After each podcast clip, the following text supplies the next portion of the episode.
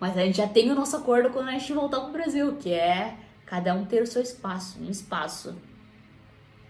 Porque, cara, é muito bom você poder ficar um tempo com você sozinha.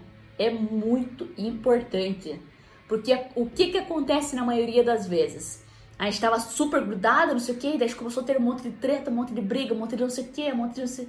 Enfim, e daí a gente decidiu, no meio daquele turbilhão de coisas, daquele monte de coisa acontecendo, não, chegou a hora da gente ter um círculo de amigos diferente, chegou a hora de não sei o que, chegou a hora de não sei o que, chegou a hora de tentar andar um pouquinho sozinha, cada um pro cantinho de um lado.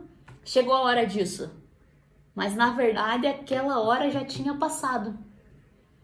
Porque naquele turbilhão de coisas, quando uma saía, a outra ficava pensando: será que foi para aquele lugar? Será que tá com não sei quem? Será que tá pensando? Será que não sei quem? Eu não vou ficar em casa também, então eu vou sair também. E aí começa, porque os pensamentos eles são muito loucos, né?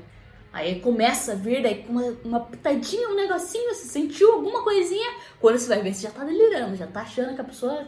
Meu Deus do céu. Então.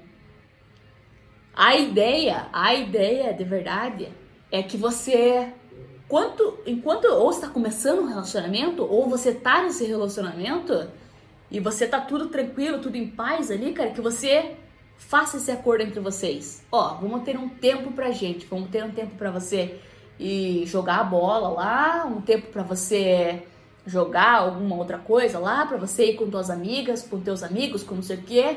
Cara, você ter um tempo livre, você ter um tempo livre pra você, ou se você quiser ficar um pouquinho sozinha.